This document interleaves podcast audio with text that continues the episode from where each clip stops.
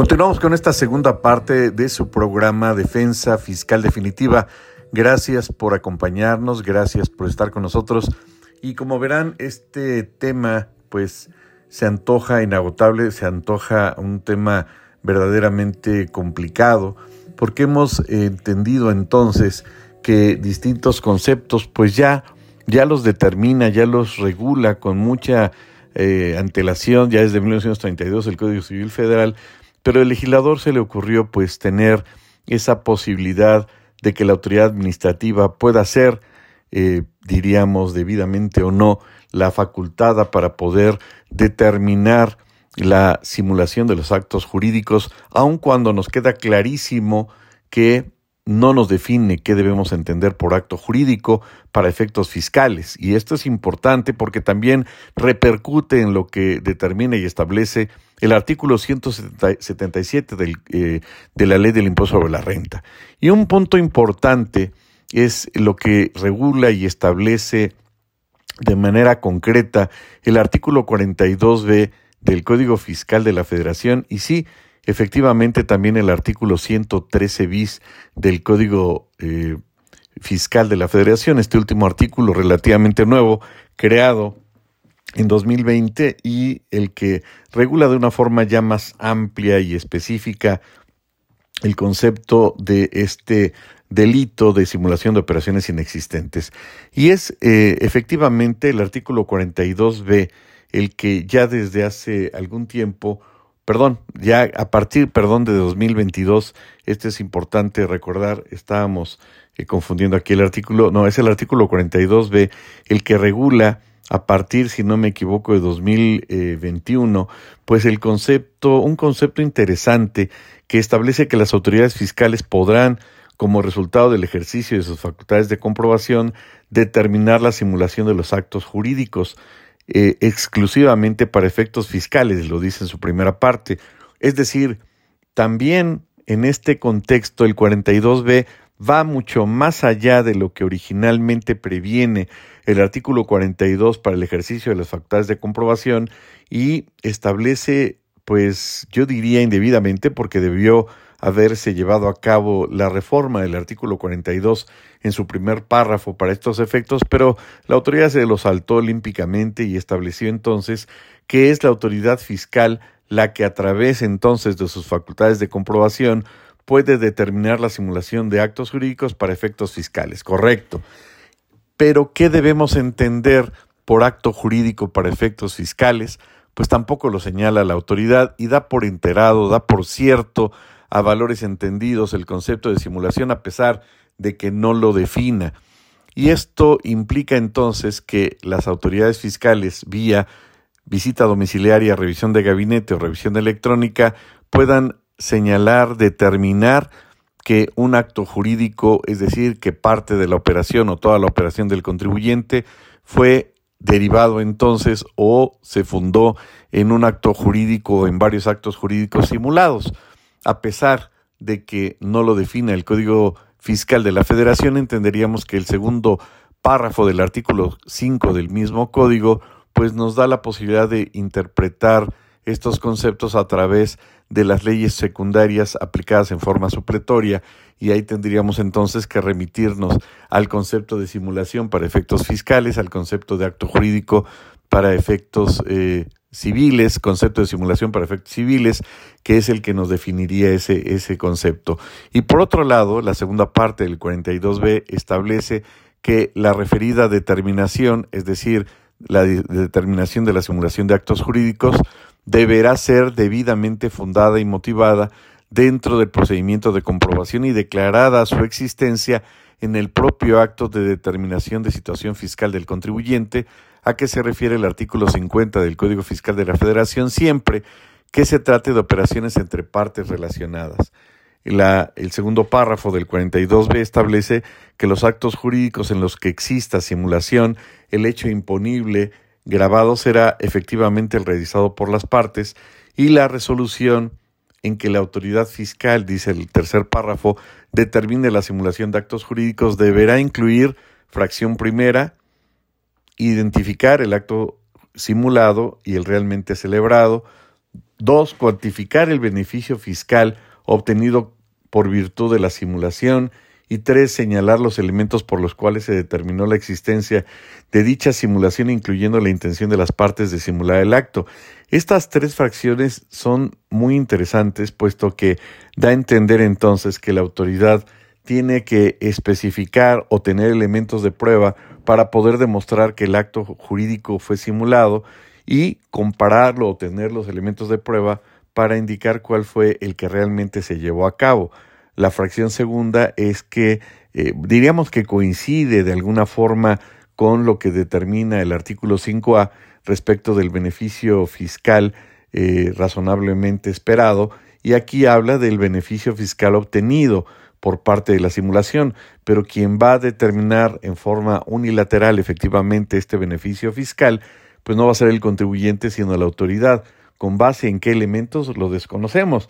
Pero muy probablemente entonces, al hablar de la cuantificación de ese beneficio fiscal, pues entonces lo tendríamos que vincular, salvo su mejor opinión, con el artículo 5A del el Código Fiscal que se refiere efectivamente a la regulación vía facultades de comprobación de la razón de negocios, ya que pues habla precisamente el artículo 5A del beneficio económico razonablemente esperado.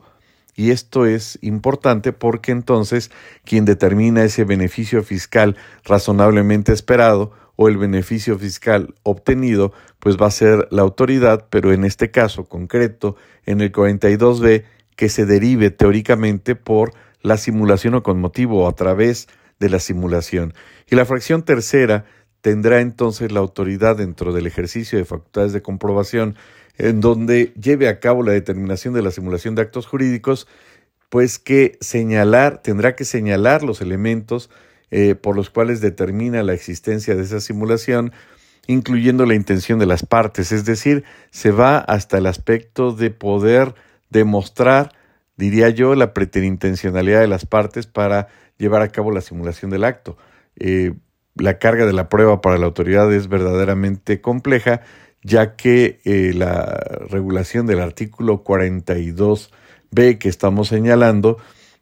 pues no nos habla en forma concreta o específica de una presunción. Es curioso que el artículo 42b habla de que determine la simulación, pero afortunadamente aquí el legislador pues no habló de una presunción, sino de elementos de prueba, es decir, de poder determinar y cómo se determina sino la simulación de los actos jurídicos, sino a través de elementos de prueba. Y finalmente establece el penúltimo párrafo de este artículo en comento 42b que para efectos de este artículo se considera que dos o más personas son partes relacionadas porque únicamente va a ser respecto de partes relacionadas cuando una participa de manera directa o indirecta en la administración, control o capital de la otra. Aquí nos queda claro el tema del beneficiario controlador o cuando una persona o grupo de personas participa en forma directa o indirecta en la administración, control o capital de dichas personas, tratándose de asociaciones en participación, se consideran como partes relacionadas sus integrantes, así como las personas que, conforme a este párrafo, se consideren partes relacionadas de dicho, eh, eh, de dicho integrante y para el caso de un establecimiento permanente se consideran partes relacionadas, dice el último párrafo, la casa matriz u otros establecimientos permanentes de la misma, así como las personas señaladas en el párrafo anterior y sus establecimientos permanentes. Y finalmente el artículo 113 bis, pues que ya habíamos comentado, establece que se impondrá sanción en su primer párrafo, se impondrá sanción de dos a nueve años de prisión al que por sí o por interpósita persona expida, enajene, compre o adquiera comprobantes fiscales que amparen operaciones inexistentes, falsas y viene la última parte, o actos jurídicos simulados. Entonces entenderíamos que para efecto de que la autoridad pueda acreditar la existencia de un acto jurídico simulado necesariamente tendría que ejercitar facultades de comprobación entre empresas relacionadas, tener los elementos de prueba, emitir la determinación correspondiente, muy probablemente a través de la liquidación, y con ello ya podría entonces, de acuerdo a las condicionantes que establece el artículo que ya habíamos eh, mencionado, es decir, lo dispuesto por el artículo 42b, pues para que pueda configurarse los elementos y pueda darse en su caso la adecuación, la actualización del tipo penal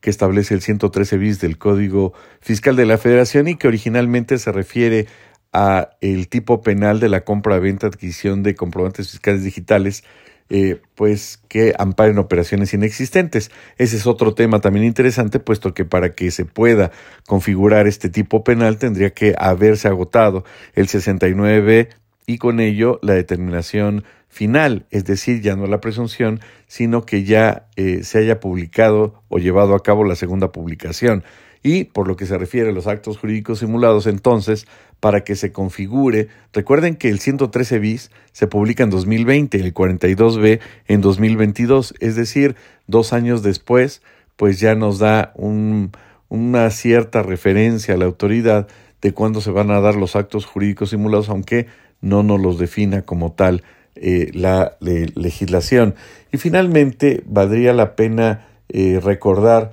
cuáles son eh, las formas en la cual, o no las formas, sino cómo se ha regulado por parte del Poder Judicial este tema de la simulación.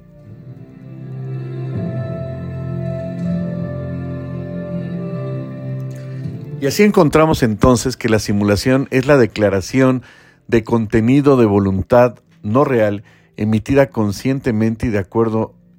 entre las partes para producir con fines de engaño la apariencia de un negocio jurídico que no existe o que es distinto a aquel que realmente se ha llevado a cabo. Esto lo dice en su, primer, su primera parte, la tesis eh, aislada emitida por el Poder Judicial de la Federación bajo el registro digital 356814 emitido por la tercera sala y que corresponde al tomo 56 eh, en su página 1434 y que más adelante establece Precisando así el espíritu de la simulación, se llega fácilmente a determinar que los elementos característicos del negocio simulado son tres. Fíjense, primero, una declaración deliberadamente disconforme con la intención. Segundo,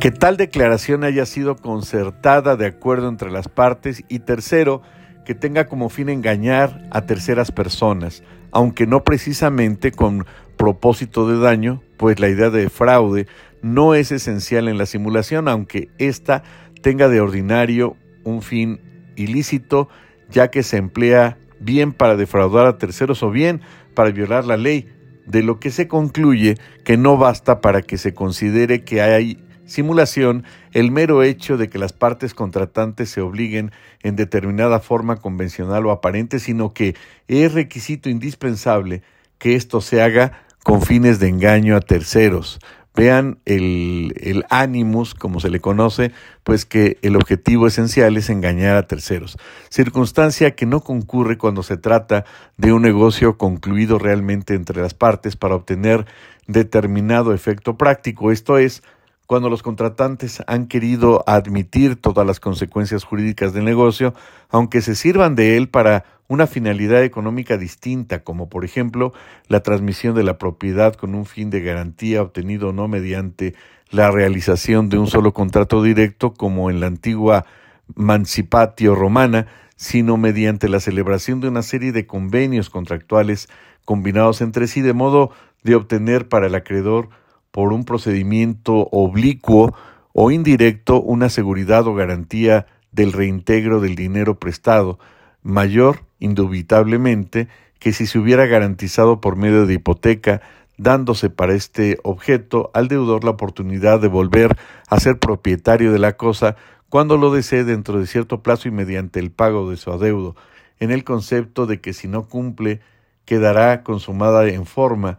como una dación en pago, la operación de compra-venta y saldadas en definitiva las cuentas entre ambos contratantes, hechos que no son constitutivos de una simulación, sino tan solo una combinación de formas jurídicas con un contenido contractual más energético en su conjunto para llegar deliberadamente al fin práctico de que las partes quisieron realizar, o sea, proteger sus intereses sin tener en cuenta sus relaciones con terceros. Y aquí, pues esta tesis, como verán, pues nos da muchos, nos da mucha luz, nos da muchos elementos y esto pues nos da una referencia de cómo la, eh, la autoridad pues ha regulado este tema. Otro, otra tesis que vale la pena eh, señalar es una tesis aislada, es la tesis 3 romano segundo C mayúscula punto 126 C de la décima época registrada bajo el número de registro digital 2024329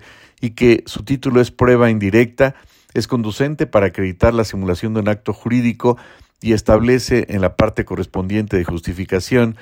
eh, o bueno, desde un principio en hechos, dice, en un amparo directo se reclamó la sentencia de apelación en la cual se modificó la dictada en primera instancia y se declaró la nulidad de un contrato privado de compraventa respecto de un bien inmueble por considerar que el acto jurídico se celebró con posterioridad al fallecimiento del otorgante del poder con el cual fue suscrito en su representación el contrato respectivo, es decir, fue simulado. Criterio jurídico, este tribunal colegiado de circuito determina que la prueba indirecta es conducente para acreditar la simulación de un acto jurídico y ahora sí en la parte de justificación dice lo anterior porque los artículos 1685 y 1686 del Código Civil del Estado de Jalisco precisan que es simulado el acto en el cual las partes declaran o confiesan falsamente lo que en realidad no ha pasado o no se ha convenido entre ellas y la simulación es absoluta cuando el acto simulado nada tiene de real,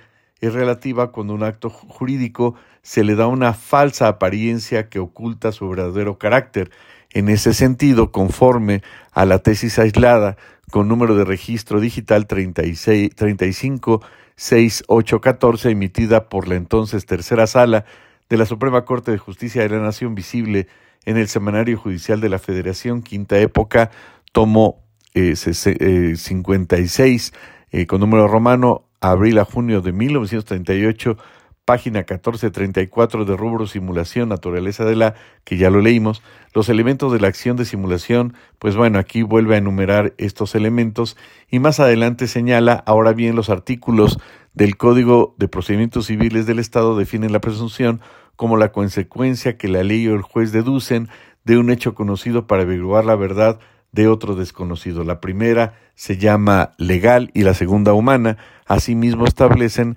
que existe la primera cuando la ley prevé expresamente o cuando la consecuencia nace inmediata y directamente de la ley, en tanto que la segunda cuando de un hecho debidamente probado se deduce otro que es consecuencia ordinaria de aquel. En ese contexto, la simulación como divergencia psicológica que es la intención de los declarantes, se sustrae a una prueba directa y más bien se induce, se infiere del ambiente que ha nacido del contrato, de las relaciones entre las partes, del contenido de aquel y circunstancias que lo acompañan. Su prueba es indirecta de indicios, de conjeturas. Por ello, si bien la simulación difícilmente logrará acreditarse a través de la prueba directa, las presunciones tienen un enlace, lógico entre sí, que puede llevar a afirmar que el acto no pudo realizarse en los términos descritos por la parte que defiende el acto jurídico, por lo cual a ella le corresponderá destruir las presunciones generadas por los elementos aportados en el juicio.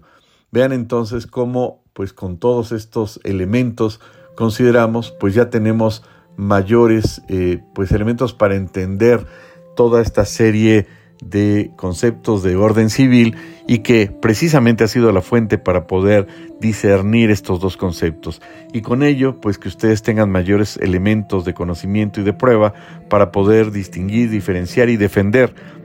esta afirmación como contribuyentes o como abogados de los contribuyentes. Muchas gracias por su tiempo. Nos escuchamos en la siguiente sesión de Defensa Fiscal Definitiva. Muchas gracias y que tengan un excelente día.